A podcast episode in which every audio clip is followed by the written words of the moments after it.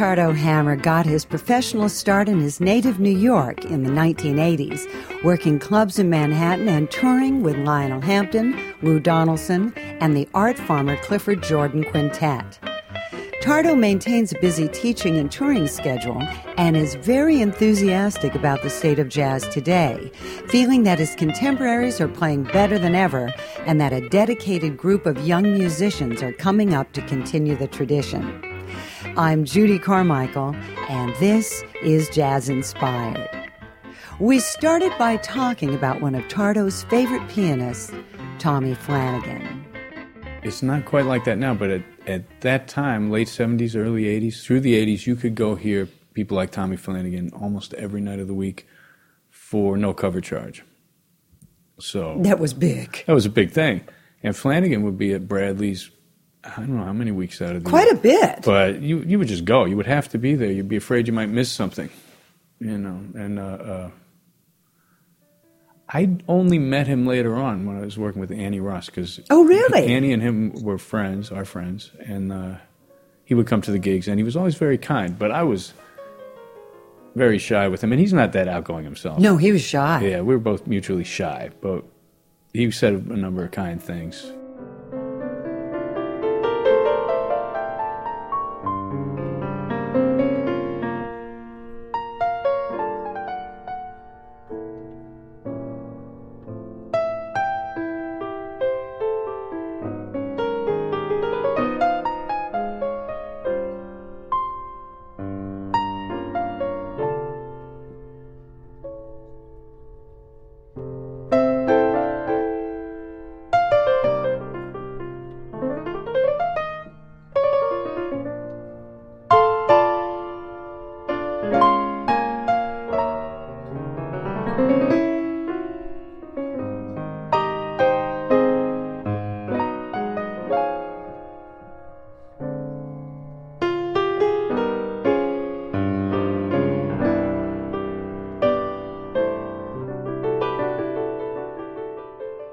Remember one night I was doing, I can't remember who was at the cookery, but it's that time when the cookery was going mm-hmm. and Bradley's, and I was working Knickerbocker.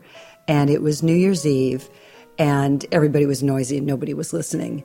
And I turned to Mike Hashim, mm-hmm. who was playing with me, the saxophonist, and I said, Just think, right now some of the greatest musicians in the world are being ignored all over New York. because but that's the way it was back then that there that within a few blocks you had all these people because we would take our break and go here. You hear could Tommy just walk around, yeah. and do something like that. Yeah. And you could learn music because it, it was a full week engagement. right? So you could go every night. By the end of the week, you might have learned a tune, Yeah. two tunes, you know. And that's something that um, some of the guys have been saying to me lately. People, I think the non players romanticize club work because it's fun for them to hang out. But one of the things that I miss, and I've had other people say, is back when there were more clubs that you could do an extended gig, you could do a week, you learned a lot in a week mm-hmm. as a player. Bands were better too from Yeah. doing that. Exactly. That's They what I'm yeah, saying. You yeah, got better. yeah.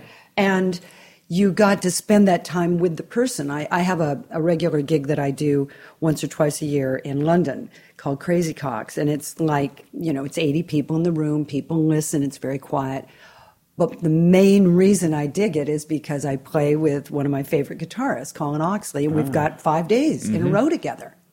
And it really means a lot. I mean, talk Time about that, how you think about when you do, because you do Mezzrow and you do, Yeah, there's a few of these. Smalls, Mezzrow, but Yeah. they're not extended runs. They're It's always one night? One night usually, and That's very different. We can't always get together and rehearse, so we rehearse on the bandstand, which Yeah. is entertaining. It's nice, but given a number of nights, when you get a little string of gigs together, uh, things develop, and they're not things that you plan, so you can't really arrange that into the music. It's improviser's music, so through that conversation with the other musicians, you obviously can get further during an extended run.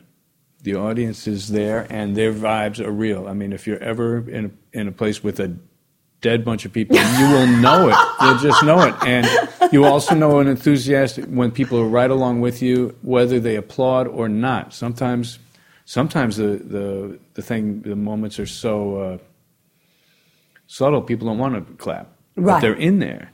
So you can feel that. But at the same time, I understand. There was some quote from Sonny Rollins recently I saw, but that I'm playing for me, and I want you to come along. If you come along, better yet, you know, as an audience. So, well, that's what I mean. Yeah. I think, I think, but the audience energy is there. That it's there whether you like it or not. I mean. It's there yeah. whether they like it or not. For the good and the bad. yeah. Well, yeah, and live music is live music. Remember, it's only 100 years or so that you can push a button and have music. Right. For thousands of years, there was only live music. That's the real thing. If you wanted to hear music, you had to play it or find somebody who was playing it. So live music is the real thing. Everything else is uh, mock up. Talk about the support of those great players like Hank Jones, Tommy Flanagan. Okay. You and I are piano okay. players, so People we think in that. And and it was said to me recently, Ken Peplowski, the wonderful clarinetist and saxophonist, said that that once you played, once those guys heard you and they liked you, you were in, you were accepted, and it wasn't. People sometimes, when you say things like that, it sounds a little um, exclusive and pretentious, like well, you're in the club and and you're not. Wasn't like that. It was a real, I felt embrace. Great. You look at music this way. We support you. You're there. We're now going to continue to support you. And I had that happen a lot where mm-hmm. people, I know I did a, a, my first big jazz festival in Europe and Benny Carter had seen George Duvivier and said, watch out for Judy Carmichael she's played with about one bass player because I had at the time. He says, and she plays stride. You're going to know what she's doing. Seek her out. Mm-hmm. I mean, that was huge. Yeah. I can't imagine happening that that happening today. Even with email, I do that sort of thing.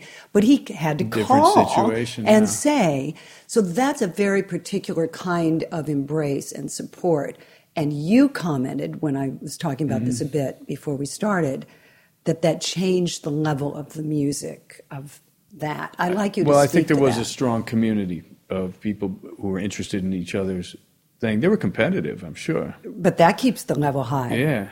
Uh, now, uh, because people are very busy, busy trying to market and get a foothold, they're not necessarily as interested in what's going on around them.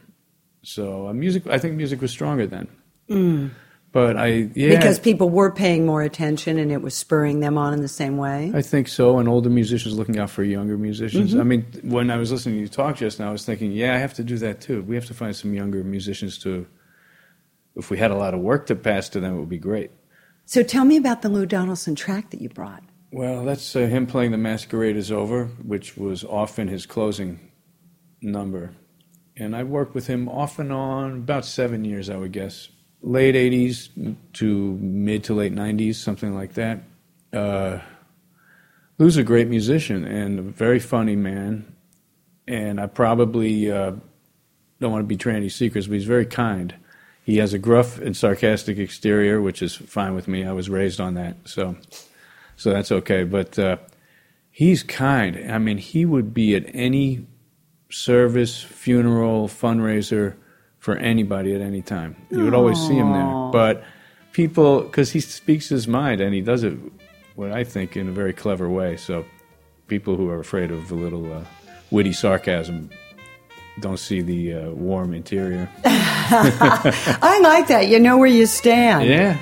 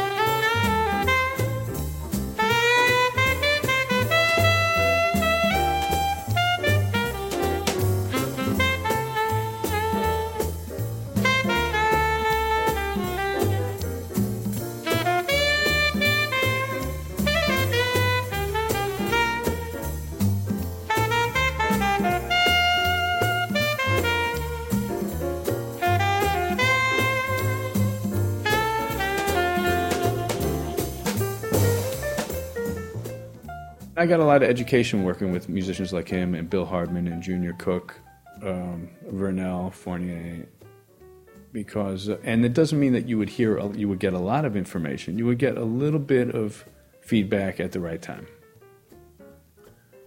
and it, ju- could be just a look. I'm laughing because I relate with it so strongly. Those guys, they said a lot with a look. yeah.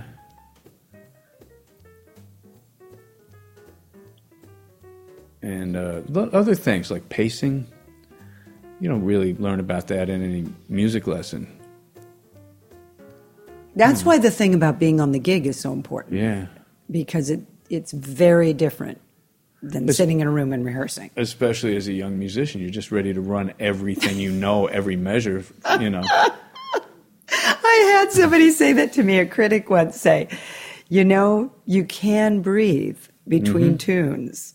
Because I would just run into that. I haven't thought of that in years. That's funny. Yeah, those guys really knew how to do that. But it's a it's a great thing about New York. I think we were talking before about how you might have to play in front of somebody that you're absolutely terrified of. It still happens. It's still happening today, which is amazing because if you told me in 1980 that in 2016 the music scene would be that healthy, I'd have been surprised, but it is. No, that's nice because is. people say that the music scene isn't that great. So you think It's is healthy? Much healthier than I would have imagined. Yeah, there's lots of good young players and there's lots of good older players. And my generation of people have gotten real good. Mm-hmm. You know, I mean, I heard David Hazeltine the other night. You know, you know, I heard the other night Chris Flory, your old buddy. Absolutely. Great. I know Chris is playing better than ever. Yeah, and and the people are playing who played good are playing are have just ripened and matured and are playing great. And don't you think that just having that same thing, we come back to New York, what makes New York so special still is that everybody's mashed up together. You can't Mm-hmm. get lazy. That's how I feel. You cannot, you can't get arrogant living in New York. There's just too many great people. and you have to play opposite people who who are le, le, legitimate greats. Oh, yeah. Like one time I played, this was a while ago. I was playing on the East Side, and it so happened that Barry Harris and Richard Wyands came in the in the place, and so Richard is also shy. A very very nice man, Barry. I know a while as well. And I said to Richard something like, I didn't want to let on that I was weak or scared, but I said, you know, it's a little bit daunting to play. You guys are two of my, you know, favorite piano players. And he told a little story about how in Oakland he had to play the in, the uh, intermissions at a jazz club, and Art Tatum came in. He played intermissions for Art Tatum.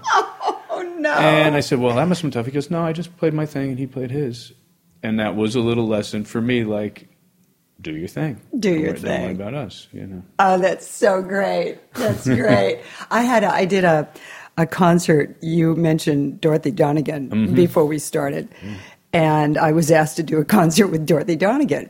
And there had been a series, just it was just a coincidence, where I played a number of clubs in various parts of the world where she'd played the week before.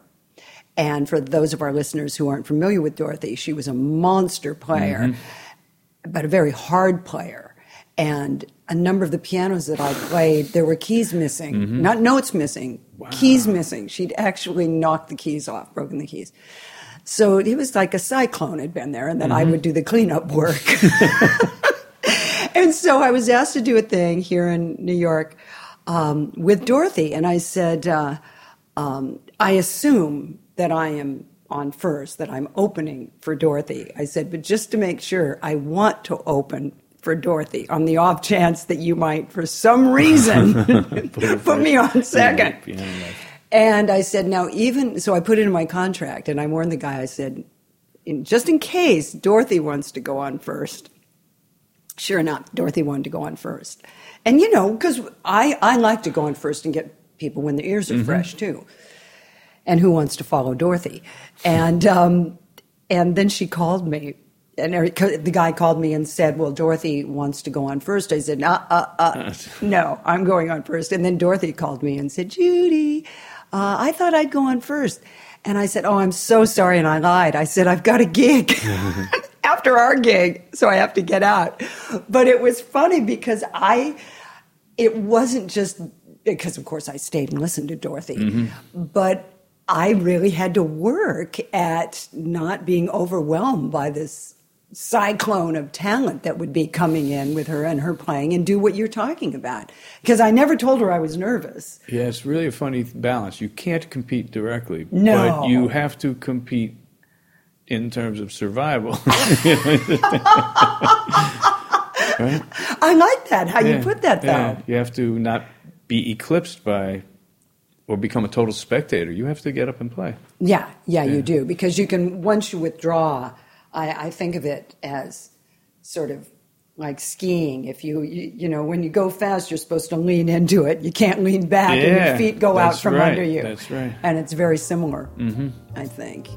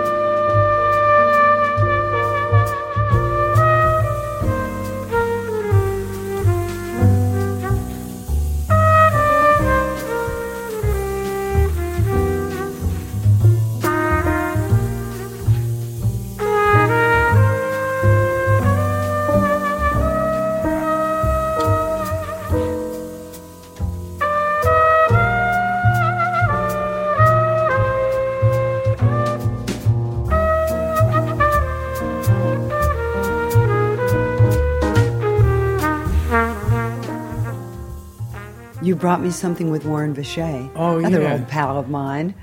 Warren is all right. He's a, he's the last time I saw you, I think, was playing with Warren. That yeah, gig in think we Switzerland, in yeah. Bern, right? Mhm. I think. I think so, yeah. Yeah. With- Um, Warren is great. Warren has got the things you need. I mean, it's not that complicated. We need sound and we need time and we need to find some good notes, and he's got all that. And uh, I like him because I like uh, being around musicians that don't. We don't have to live in a category together. you know, and, Mm, that's and, uh, nice. you know, a lot of times you know that people put you in a category and that's what you are forever. Mm-hmm. And uh, Warren's, we may not be perceived as being in the same category. That's what I mean. I was going to say, you're not two people that I would automatically Yeah. put together. But we have so much common ground and we play freely together. So I enjoy that. The one I brought, I think, is from a recording that's all ballads, or mostly ballads. Ballads are nice because you can you have time to think and space. Sometimes the up tempo things I enjoy live, but for recordings, sometimes the up tempo things get very busy. So Oh, listen to a recording, I interesting. like Why? recordings. I know what you mean, but explain it. well, I'm not sure why. Isn't it the audience and the fact that you can sort of? I mean, for me, the the- up tempo things, the audience is there in that energy, and I just go for it. Right, and But it's live, and the notes disappear, and they're gone, and they've gone off into space, and you're done. Yeah, but You in a recording session, it's different. Yeah, they, they're uh, permanent, and there's a little more of everything because it's recorded, and there's microphones right in the room. The noise bounces around a little bit. So, uh, but Warren's ballad playing is great.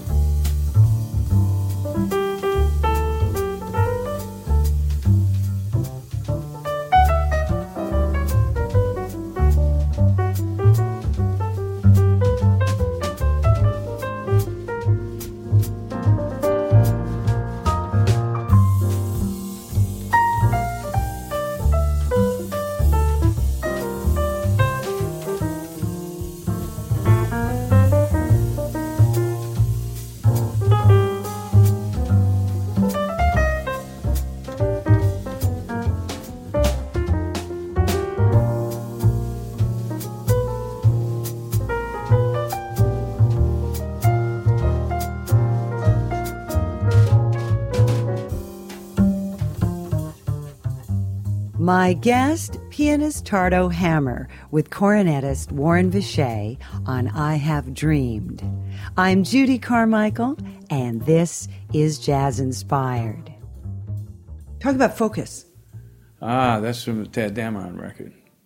I love that record. Yeah. I've become a little obsessed with this record. I've listened to it a number of times. People yeah, like I it. really, really liked it. I was dancing around the house. Well, you know, I wouldn't necessarily come up with a theme for a CD. If I made a CD, it would be the dozen songs that I'm enjoying that That's your theme? Yeah, no, but but uh, These are the songs I presently like. fortunately, fortunately, producers exist, and this is a Sharp Nine record. Marc Edelman is the guy, and and he needs a theme. So we threw a few things around. I have trouble with theme things because uh, the same reason when you see you know a poster for a gig for Duke Ellington, Duke Ellington's not there, or Django Reinhardt and he's not there, and in little They're letters it says with us? tribute to, Yeah. and the and then the artist in the big letters. So uh, I want to do my thing, you know, but.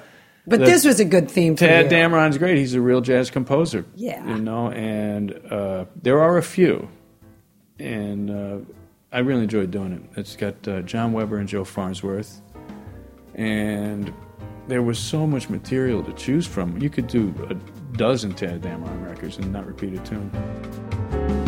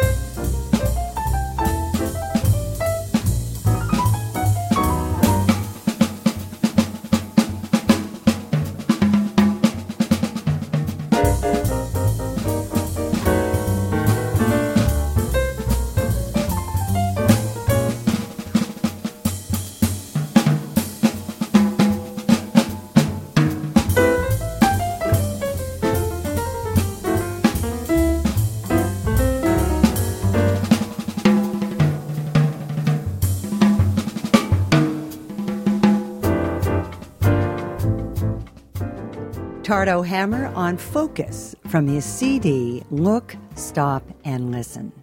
I'm Judy Carmichael, and this is Jazz Inspired.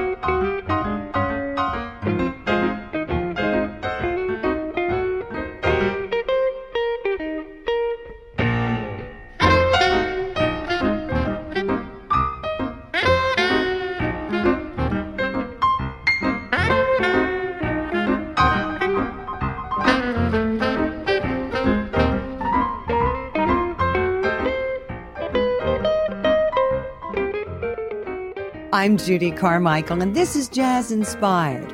Our show is made possible in part with generous support from Steinway and Sons and from East Hampton Indoor Tennis. Eight indoor and 20 outdoor courts in a quiet, beautiful park-like setting. Visit ehit.ws for more information. For a schedule of upcoming programs, visit our website at jazzinspired.com. You can download podcasts of Jazz Inspired free on iTunes and email us at info at jazzinspired.com or visit us on Facebook and Twitter at Stride Queen. To find out more about my CDs and where I'm touring, and to sign up for our email newsletter, visit judycarmichael.com. Additional support is provided by Jazz Times Magazine, providing entertaining and provocative coverage of the jazz scene since 1970. On the web at jazztimes.com. And check out my new CD, my first with originals. Can You Love Once More? Judy and Harry play Carmichael and Allen. Available on iTunes and at judycarmichael.com. My guest is pianist Tardo Hammer. Talk about Simple Pleasure, your CD. That's a, a Cedar Walton cut uh, title. That, so that's the title cut. And uh, I think Cedar was sick at that time when we were recording it. And I, I saw uh, somebody just said, Have you seen Cedar? He doesn't. Anyway, so he said, Let's play this tune. So that ended up being the title cut as well. Uh, Cory Weeds from Mount Vancouver called me and said, I want to do something, but it'll be somewhere in between a live recording and a studio recording. We'll do it, I think we did it at uh, one of the places along here, 58th Street, Mm-hmm. one of the piano places. I don't want to say the name because I might have the wrong one. So, And Steinway supports this show, so we don't want right. to talk about any rival Yes, I don't piano. even- uh, I don't even remember which piano it was. Some piano-shaped piano- object. Yeah. Uh, and he had a group of people in there, sort of like a small concert, but it was recorded. So Mm-hmm. it was somewhat live, but we were allowed to stop and start if we wanted to. I don't think we did. Mm-hmm. So pretty much live. Lee Hudson was there on bass and uh, Jimmy Wormworth on drums. And that's no theme. We just played the things that we like to play. you should. I'm. I'm giving you this. I think your next CD should be titled "The Things We Like." The things we like. That's, okay. that's what it's going to be. You just do that, which is we like perfect. this day.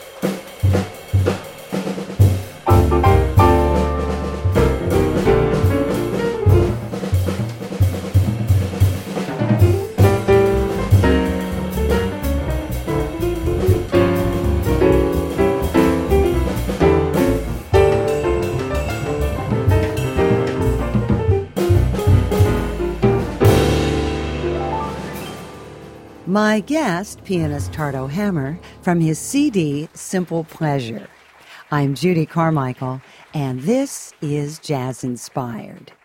Again, we were talking before we started here on mic about a lot of the things that we go through as jazz musicians. And I can look back on now a fairly long career that I've had so far. And I see a lot of those things that would be perceived as negative or hard or something as really making me who I am in a good way. And a lot of the things musically, I look at some of the, the rough um, situations I was in that I really wasn't um, completely equal to the task. But somehow I survived it. The musicians around me pulled me up, made me better. I thought, okay, next time I'm going to do that. And I personally think you have to go through those things mm-hmm. to have this career work. I think it's one of the reasons that jazz musicians respect each other mm-hmm. so much because we've done it. It's not just for the money. The chances of any of us making money is very remote. So it isn't in that romantic sense, which I hate. Oh, we do it because we love it. It's not that it's something different. We're trying to create something beautiful mm-hmm. in a serious way with integrity. And we look at each other and we know the other one's doing it too. Mm-hmm.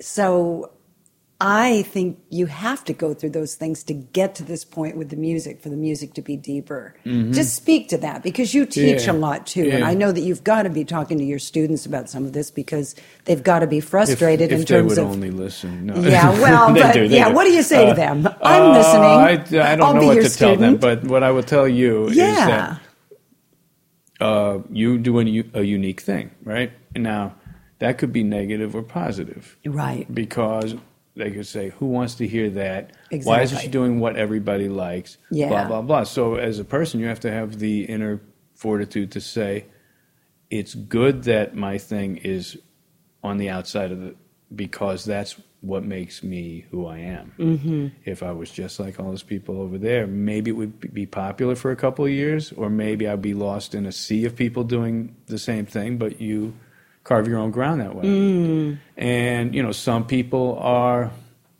very fast, and some people don't play so fast. And that could be a weakness, or maybe it could be a strength.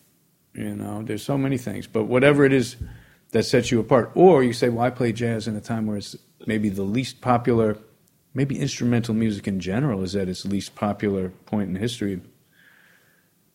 Is that a bad thing? No. It clears out the riffraff and it makes more room for you. it's, it's, just you do, you know, there's more room for you to do your thing. If yeah. it's not popular, mm-hmm. it's not easy mm-hmm. and it, it can be uh, a little bit discouraging, mm-hmm. but it can also be a source of strength. Mm. You know? That's fantastic. I love that. All right, you can have it. Take that. well, and also something that you told me another time was that if you're not figuring these things out, if you're making it on maybe flashy clothes mm-hmm. or um, if you're a pretty woman, you're making it on your good looks exclusively and you play okay if you don't start getting beyond that and working it out, you're not going to, going to sustain because that isn't going to, you know, a 60 year old with a good outfit is not going to have the same impact. Yeah, as the, yeah. yeah. Uh, or my theory that because I'm slender, I say just because you can wear something doesn't mean you should. Right. well, I'm saving my flashy clothes for the later years. Oh, I, yeah, so, that, yeah, so that is your that. gimmick. I'm going, yeah, for, you know, yeah, geriatric flashy clothes. It's going to be. and I'll wear really short skirts yeah. when I'm 80. Yeah, oh no, we'll I don't think this we'll is going to be good. No.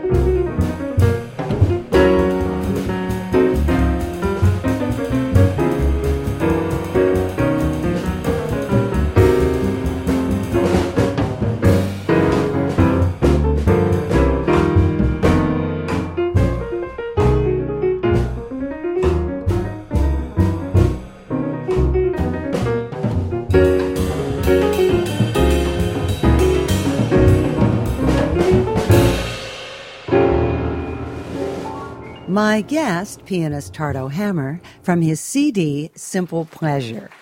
I'm Judy Carmichael, and this is Jazz Inspired. I asked Tardo about his teaching style with professionals and amateur players. Either way, I tend to uh, get into very fundamental things. Mm-hmm. Which is so not very complicated. Like here's this, you know, extended chord, blah blah blah. It's more like things about weight of the arm, balance. Uh, what does it mean to get from the one chord to the four chord and back? I mean, because I have people come in and they're quasi professionals and they talk about two five one blah blah blah, but I'm not sure they can play Happy Birthday. Right, right. I'm really not sure that this is crazy that a lot of professional musicians could play Happy Birthday right, well right. because uh, a lot of people come in because of jazz education and where it is now. Since you don't learn it on the street, you learn it in a school. Hmm.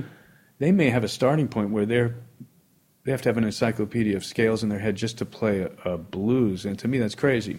Mm-hmm, mm-hmm. So I try to encourage all people to get a lot of time spent playing simple things. Like where I hmm. where I grew up, we everybody played music, or everybody who played music could play blues, and we played three, four chord blues. Mm-hmm. And there were a lot of years spent doing that before I had to know about a flat nine, blah blah blah chord, or A, or a you know whole step, half step scale, or whatever. You know, any theoretical stuff. You just kind of forge some ground playing simply. If you've never connected to music as self-expression or something where you can really get off doing it, then all that other information isn't going, going to take Exactly. you anywhere. Talk about Ah. Art Farmer. Farmer. You're giving me a chance to play Art Farmer. Well, interesting. That cut is uh, something by Duke Jordan, who was somebody. That's maybe one of the earliest piano players that in my life that I could go hear live, and and he was playing in the Village, and I knew who he was. And um, one night, this is towards that other sub- subject. I'd come in. I was a long-haired seventeen-year-old hippie. And uh, Wednesday, Thursday nights, he'd be in this club on Bleecker Street and Seventh Avenue with nobody in the place. He'd be a little trio, and I'd be sitting at the bar. So he saw me a couple times and said, What are you doing here, man? I, said, I said, Well, uh, I know who you are. You're on those records with Charlie Parker. You're a great Duke Jordan. So he liked me. About three weeks passed, he comes up to me. He goes, uh, Look, I need to do something. Can you play the next set? Oh, me?" my word. And I said, No. And he said, uh, Young man, last week you told me you played some piano. Now, if you're a piano player and somebody asks you to play, you sit up straight and you look the person in the eye and you say, Yes, sir. Now I'm going to ask you again. Will you play the next set for me? And I said, Okay. And so I went and played. I think it was John Ore on bass, and I can't remember the drummer. I knew That's ab- great. I knew about three songs, maybe four. And I hacked through it. I finished up. I was ashamed of myself. But looking back, I probably, for where I for that age, I probably did pretty well. And you did it, is got the point. it. Got through it. It's fantastic that he made is- you do it. so I thought him, and you know, you you know, if you could go hear somebody night after night, like like that situation, or like Bradley's, you would learn tunes, but you wouldn't know the names of them because people didn't announce from the bandstand at that time. Like they, we I have hadn't to. thought of that. That's Yeah, true. We They have to didn't. now. We have to. We're required. We have to talk to people, and it's good. I think it's good that we talk to people. But Tommy Flanagan didn't pick up the mic until later on. Bradley's he hardly spoke. That's right. Duke Jordan never spoke. So I heard tunes like "How Deep Is the Ocean" and knew them because Duke Jordan would play that every night, and didn't know the name of it. I hadn't thought of that. You know who told me I had to say the name of the tune was Whitney Balliett, Ah. who was a critic for the New Yorker. And he came in one night to review me. And I came over and I was really nervous. And I sat at the table, and this was my at Handwriting's the first gig. And all he said, I was, you know, he looked like a New Yorker cartoon. He had those little glasses and he was very intimidating. And he said, Name the tunes. And I said, Yes, sir. It's a good thing. And that was it. But you're right. People didn't name the tunes. Didn't have to. Bill Wow. Evans never spoke. I remember that till later. Once, but getting on to Art Farmer. So, uh, Art Farmer is one of the people that I knew from records that I ended up working with, and that was in the late eight, uh, same same period, late '80s to mid '90s. And uh, well, he didn't say much. He was very, very uh, introverted But it came through the music. Yeah, and he was a challenge to work with. Always had new. He was moving forward. He was not interested in playing uh, things that he played that you had on his records. He was always moving forward.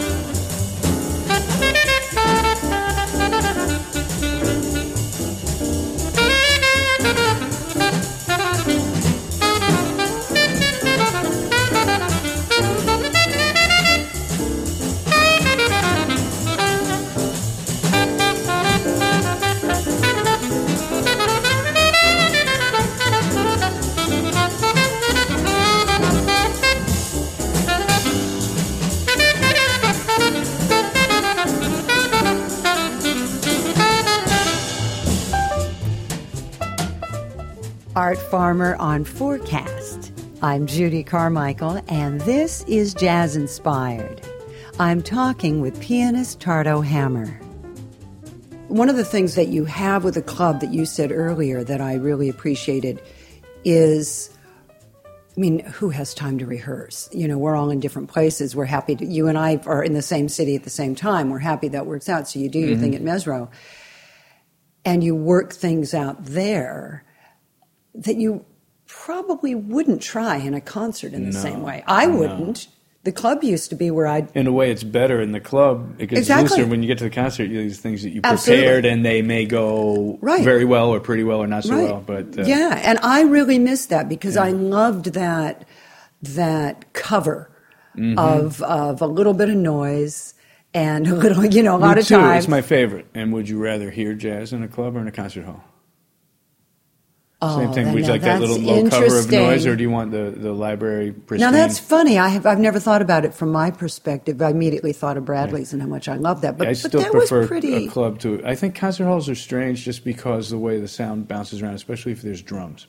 Yeah, it depends on the concert hall, yeah. though. I mean, it depends. I like theaters mm-hmm. a lot of times because theaters are if they have a good sound, you know, proper theaters that aren't concert halls, because I like lighting. Ah. I actually think lighting, I'm not against that. I think it's that's important. nice. Yeah. You know, in the old days, they produced shows, like Peggy Lee had her shows produced. So she would have the lights come down on a ballad.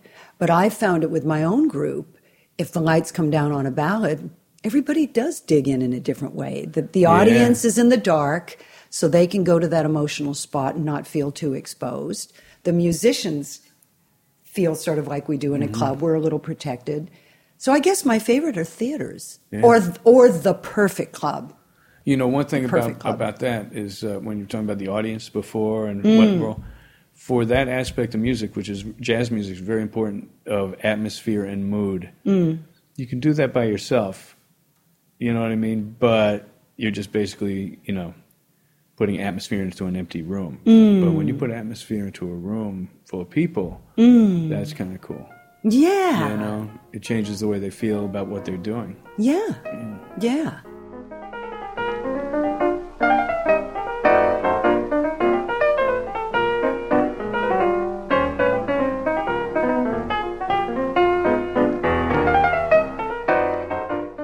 Bud Powell. Bud I Powell. love Bud Powell. Talk about Bud Powell. Well, Influence on you? Yeah, I mean, I hadn't listened to him right away. I was listening to horn players. And Oh, people really? Say, people That's say, "Oh, you sound like Bud Powell." I was listening to Charlie Parker and Right, Brown and trying to do that on the piano. But Interesting, yeah. that was pretty. I was a teenager. Then, of course, I went through it and listened to all of it. And um, I mean, one thing I would say about Bud Powell uh, is that there are dozens and dozens of piano players who are in that tree who have tried to contend with Bud Powell, but none of them sound like Bud Powell. I mean, Hampton Hawes, Barry Harris, Tommy Flanagan, Hank Jones, all the people that we talked about, plus Sonny Clark, Horace Silver, they're all coming out of that tree of Bud Powell, but you don't have to sound, you, you can't really sound like Bud Powell. no. It can't be done. It's not really done. Walter Davis sometimes, but he's Yeah, his own but- thing. Uh, Barry Harris doesn't sound like Bud Powell. No. He sounds like his own thing, but that's how rich that well is.